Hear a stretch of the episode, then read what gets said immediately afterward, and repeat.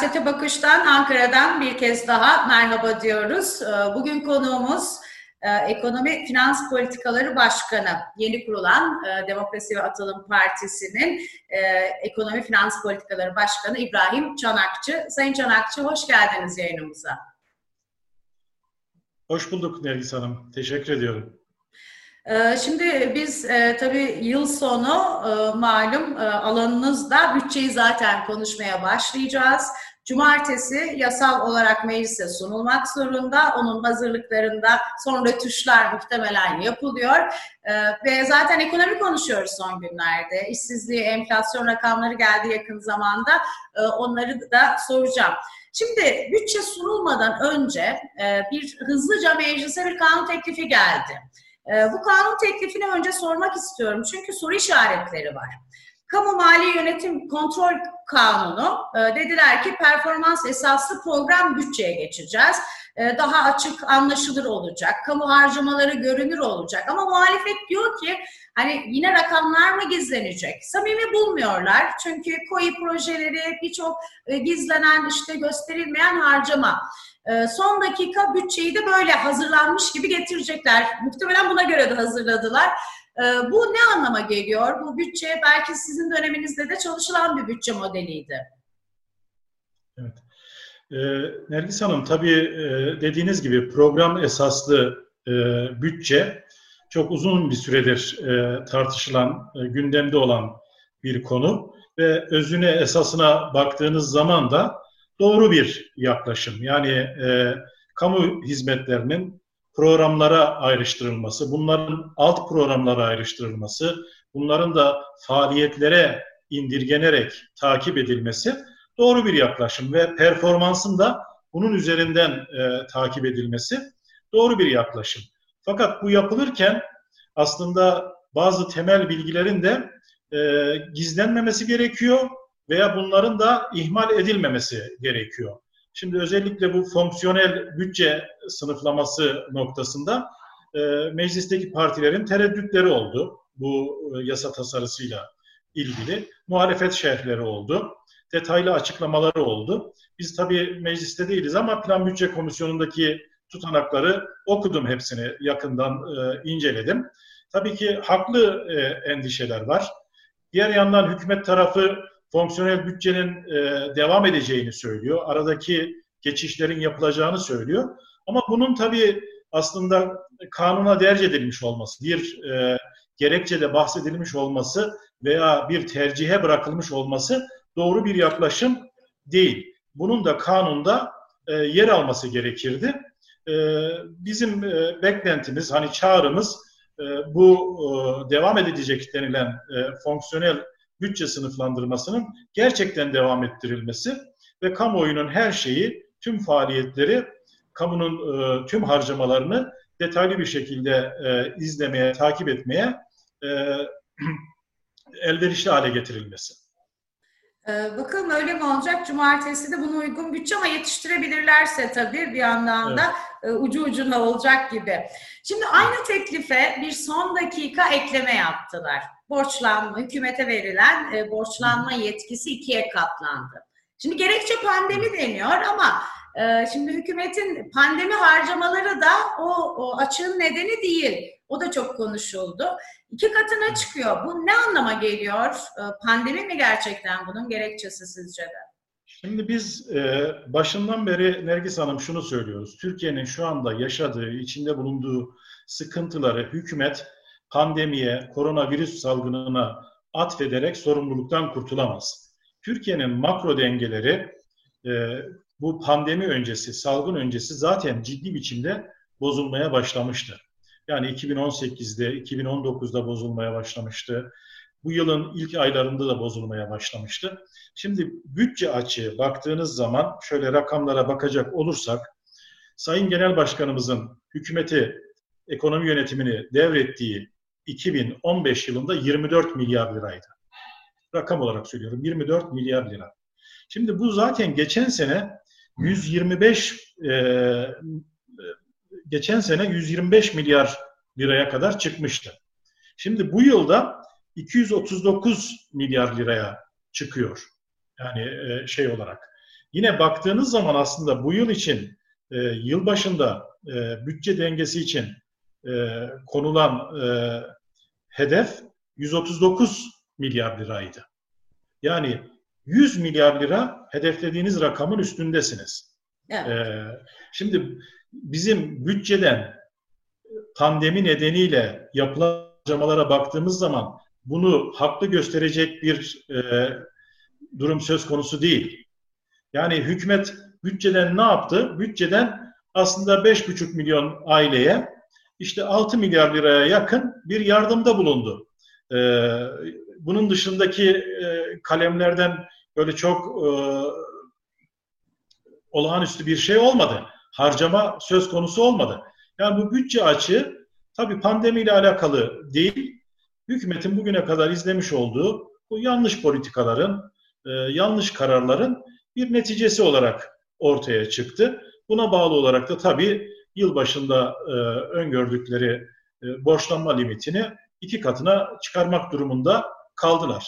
Yani özetle bu bütçe açındaki tırmanmanın e, sebebi pandemi değil, pandemiden çok önce başlamış ve e, bu yılda e, katlanarak devam eden bir açıktan bahsediyoruz. Kaldı ki hükümetin bu açıkları azaltma yönünde, bu açıklarla e, diğer harcamaları kısma yönünde hiçbir çabası da olmadı bu süreç içerisinde. Yani siz hiç kamuda tasarrufla ilgili, kamuda harcamaları yeniden e, önceliklendirme ile ilgili bir çalışma duydunuz mu? Böyle bir çalışma olmadı. Yani e, yine e, bu israf ve verimsiz harcamalar devam etti. Bakın bu e, ortamda bile Kanal İstanbul gibi her yönüyle tartışmalı bir projeyi bile hani e, en azından askıya almadı. Yani bu gösteriyor ki burada çok ciddi bir vurdum duymazlık söz konusu. Çok ciddi bir e, böyle yaşanan gelişmeleri, sorunları hafife alma e, durumu söz konusu. Tabii olan e, netice itibariyle halka oluyor.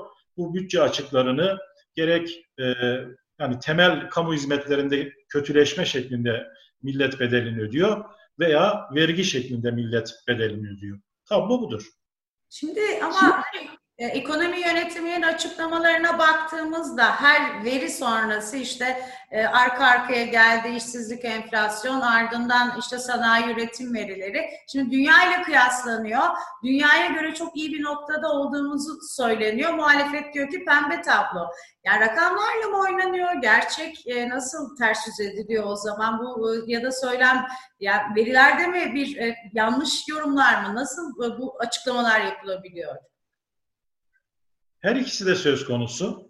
Yani gerek e, rakamların tutarlılığıyla ilgili e, ciddi kuşkular söz konusu, gerekse rakamların yanlış yorumlanmasıyla ilgili bir problem e, mevcut. Yani şimdi rakamların tutarlılığıyla ilgili sorunları hem işsizlik rakamlarında görüyoruz, hem büyüme rakamlarında görüyoruz, hem enflasyon rakamlarında görüyoruz. Bakın şimdi büyüme rakamı açıklandı. İkinci çeyreğin küçülmesi %9.9 olarak açıklandı. Şimdi biz bir e, veri paylaşıyoruz. Diyoruz ki ya Türkiye'deki ikinci çeyrekte bütün sektörlerde ve Türkiye genelinde çalışan, fiilen çalışan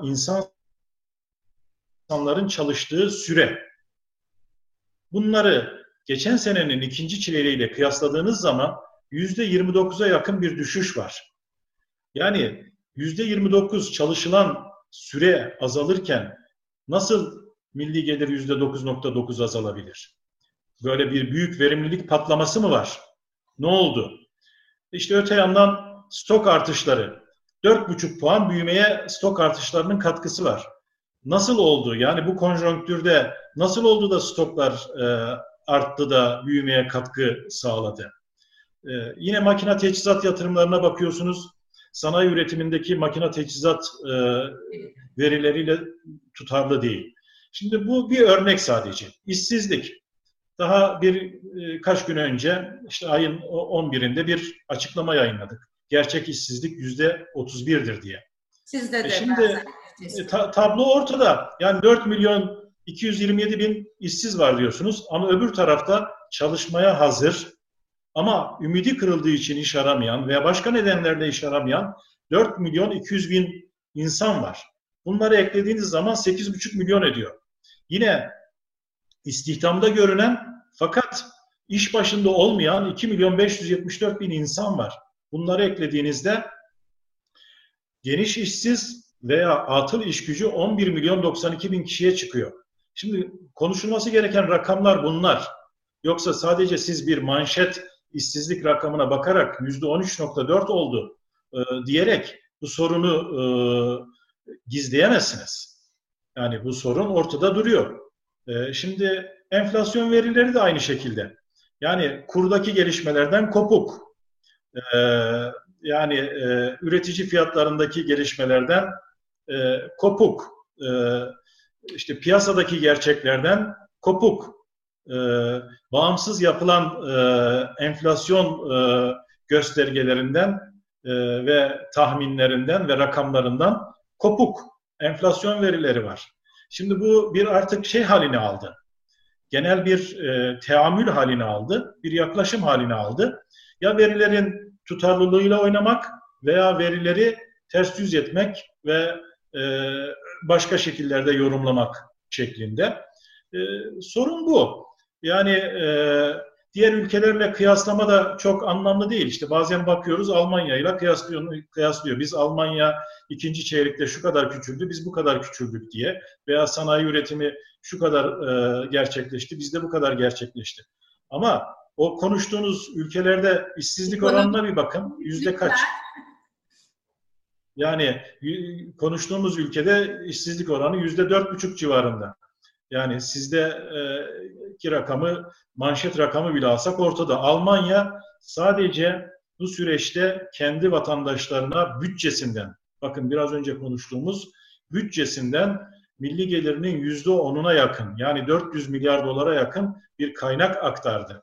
Şimdi siz ne yaptınız? 1 milyar dolar bile aktaramadınız kendi vatandaşınıza bütçeden. Ya kredi verdiniz ya borçlarını ertelediniz. Şimdi o borçların geri ödeme dönemleri geldi. Ne olacak? Geçen biz Diyarbakır'daydık kongre e, süreci nedeniyle. Yani şimdi orada 891 tane esnaf kepenk kapatmış ve esnaflar soruyor. Şimdi bu borçların geri ödeme dönemi geldi ama tablo aynı. Değişen tablo yok. Biz bunu nasıl ödeyeceğiz?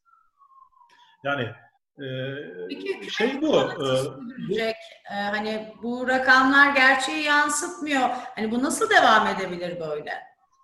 E, devam etmeyecek. Vatandaşımız her geçen gün, her geçen gün zaten e, bil fiil yaşıyor bu sıkıntıları e, ve bu tabloyu.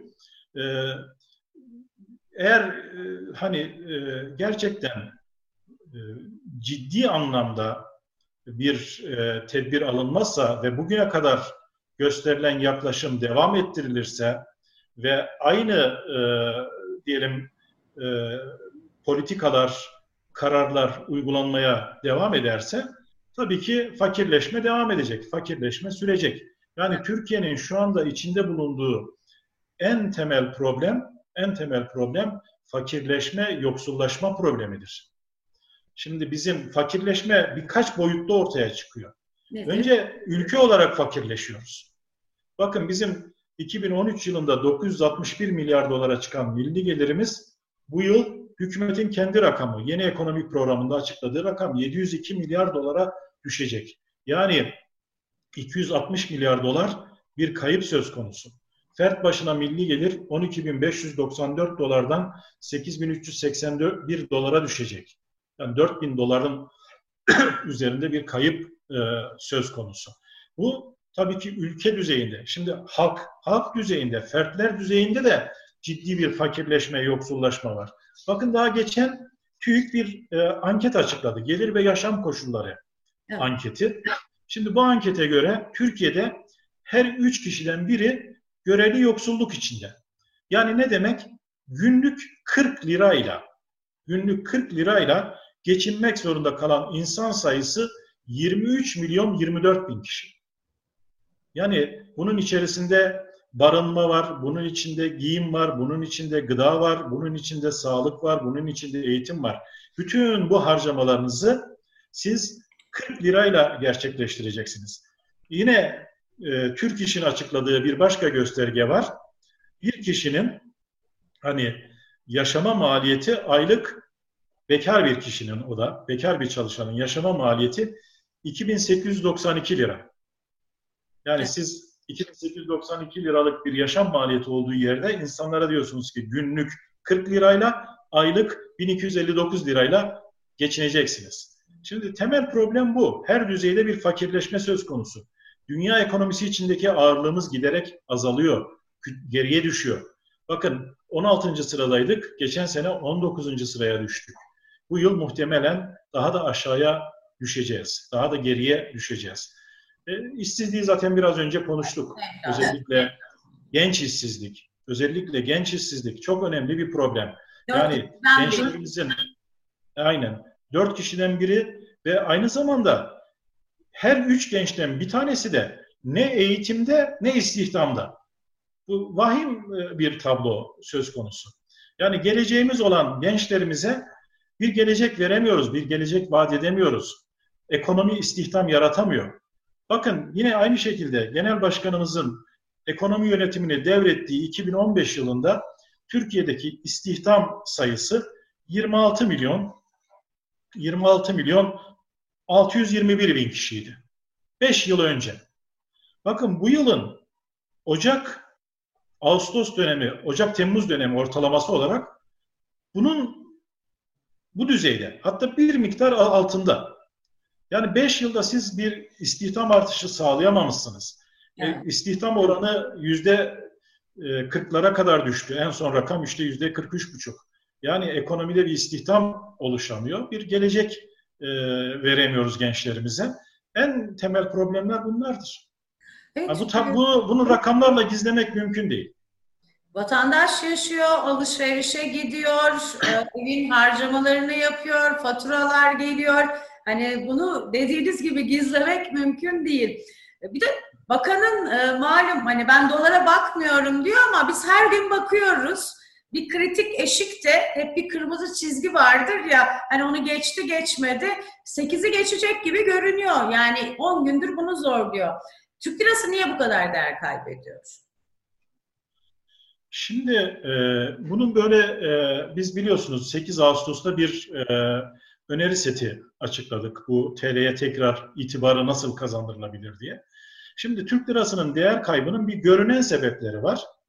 Bir de kök sebebi var. Görünen sebep olarak baktığımızda Türkiye'nin cari açığı büyüyor. Yani e, baktığınız zaman geçen yıl 5.3 milyar dolar cari işlem fazlası vermişiz. Bu yılın e, yine Ocak-Ağustos döneminde de 26,5 milyar dolar cari işlemler açığı vermişiz. Bir cari işlemler açığı da kötüleşme söz konusu. Bu bir döviz üzerinde baskı oluşturuyor. Türkiye'den sermaye kaçıyor.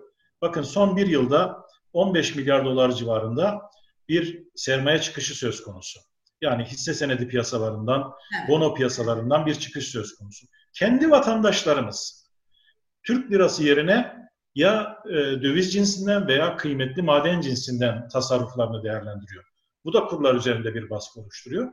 Ve Merkez Bankası'nın heba edilen döviz rezervleri nedeniyle, çarçur edilen döviz rezervleri nedeniyle e, Türk lirasını savunacak gücü yok. Bu, bunlar, bu dört sebep görünen sebep. Ama esas sebebe bakmamız lazım. Niye cari açık var? Niye sermaye kaçışı var? Niye vatandaşlarımız TL'yi tercih etmiyor? Niye Merkez Bankası rezervleri yetersiz? Buna da baktığımızda kötü uygulama,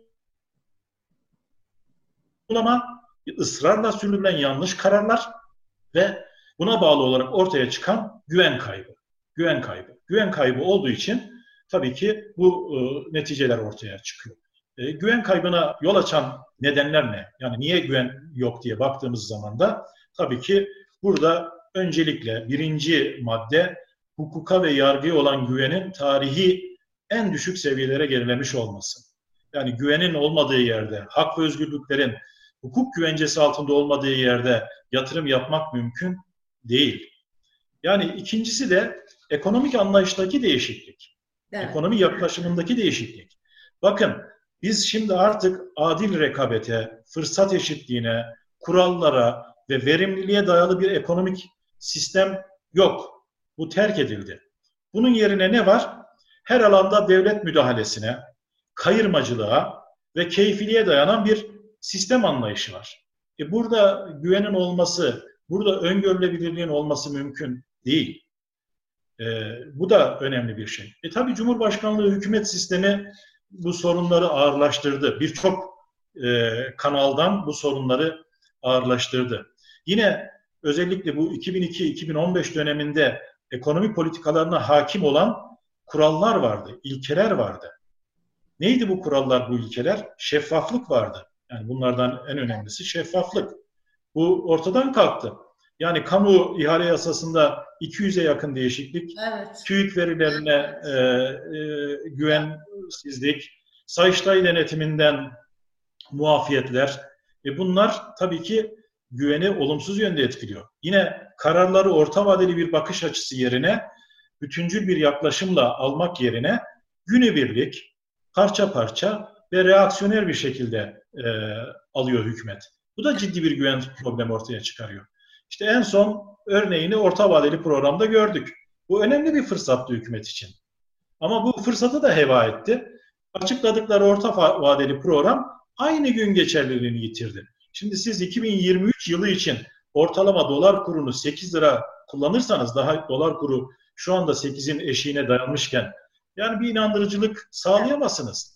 Siz cari işlemler açığını işte 24 milyar derseniz daha hemen birkaç gün sonra 26,5 milyar olarak açıklanan cari işlemler açığını 24 e, milyar, 24,5 milyar derseniz yine güven sağlayamazsınız. Burada gerçekçilik çok önemli, tutarlılık çok önemli.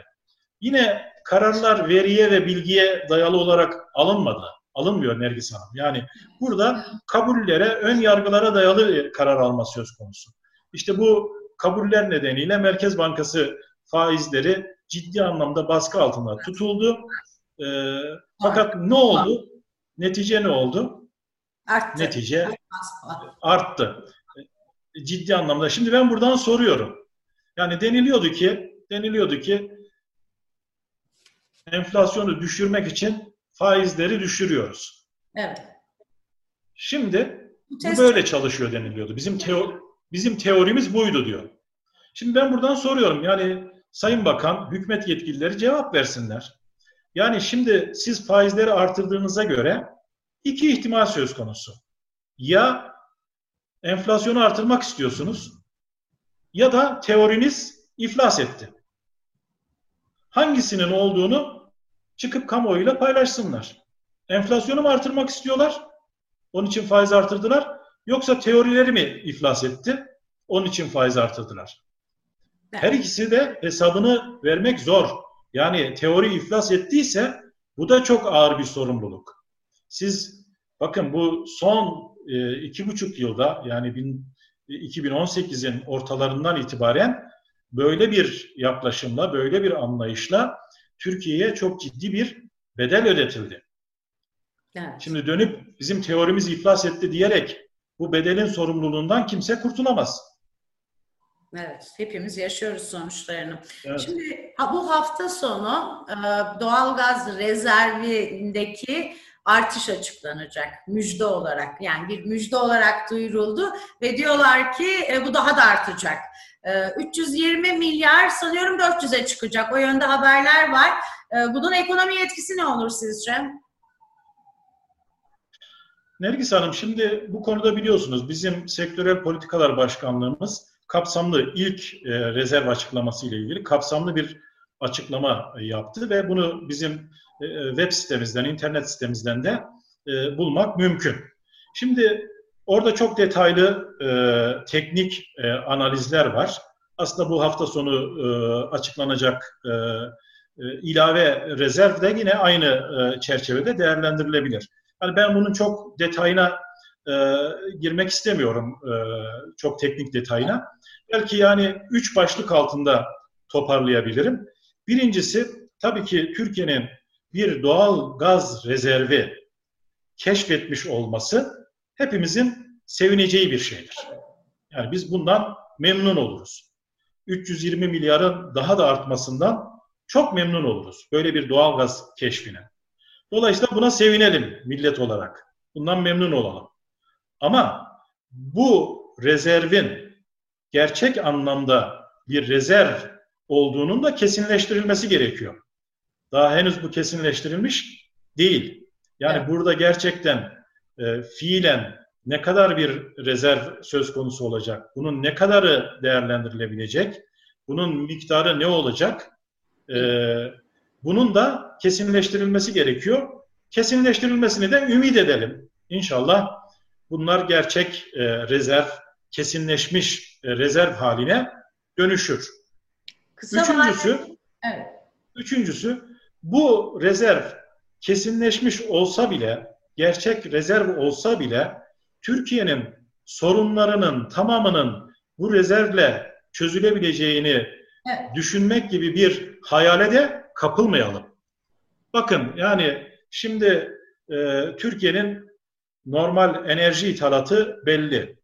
Normal dönemlerde yani büyümesini yüzde beş ve üzerinde tuttuğu zamanlar verdiği cari işlemler açığı belli. Yani bu 320 milyar veya 400 milyar rezervin net katkısı işte 5 yıl deniliyor, 6 yıl deniliyor. Türkiye'nin doğal gaz e, ihtiyacını karşılayacak. Yani bizim kendi ithal fiyatlarımızla değerlendirdiğimiz zaman belki e, işte 300 milyarın e, 60-70 milyar civarında bir şeye tekabül ediyor. Uluslararası piyasalardaki mevcut doğalgaz fiyatlarıyla e, fiyatladığımız zaman daha da düşük. Yatırımları netleştirdiğimiz zaman daha da e, düşük.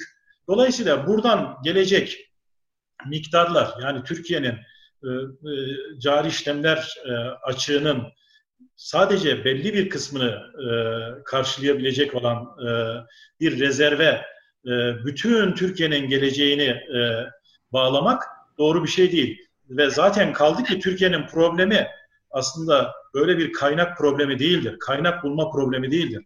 Kaynakları doğru kullanma problemidir. Türkiye'nin problemi kaynak yönetimi problemidir. Yani bu hükümet, bakın bu hükümet biraz önce konuştuğumuz bu yanlışlar nedeniyle 2019'un Ocak ayından itibaren bugüne kadar 120 milyar dolara yakın Merkez Bankası kasasında olması gereken dövizi çarçur etmiş. Evet. Bunlar artık Merkez Bankası'nın rezervinde değil. Yani siz elinizdeki mevcut e, kaynağı doğru yönetemeyip çarçur etmişseniz dönüp de burada bir rezerv var daha kesinleşmemiş, netleşmemiş. Biz bu rezerv üzerinden Türkiye'yi kurtaracağız şeklinde bir e, yani tabi caizse yani hayal e, ticareti yapmak, umut ticareti yapmak çok sağlıklı bir yaklaşım olmaz. Çözüm de üretmeyecek muhtemelen. Ee, Sayın Çanakçı e, zamanım doldu, hızlıca geçti. Ama bütçeyi çok konuşacağız. E, malum e, yıl sonuna kadar meclis dolayısıyla açıklamalar gelecek, bakanlar konuşacak. O sırada da umuyoruz e, sizi tekrar ağırlarız. Çok teşekkür ediyorum yayınımıza katıldığınız için. Büyük bir memnuniyetle. Ben teşekkür ediyorum. Evet, Deva Partisi'nin e, Genel Başkan Yardımcısı sistem ve başkanlık sistemi, ekonomiden e, sorumlu, finans politikalarından sorumlu başkanı e, İbrahim Çanakçı'yı ağırladık. Ee, gelecek hafta tekrar konuşmak üzere.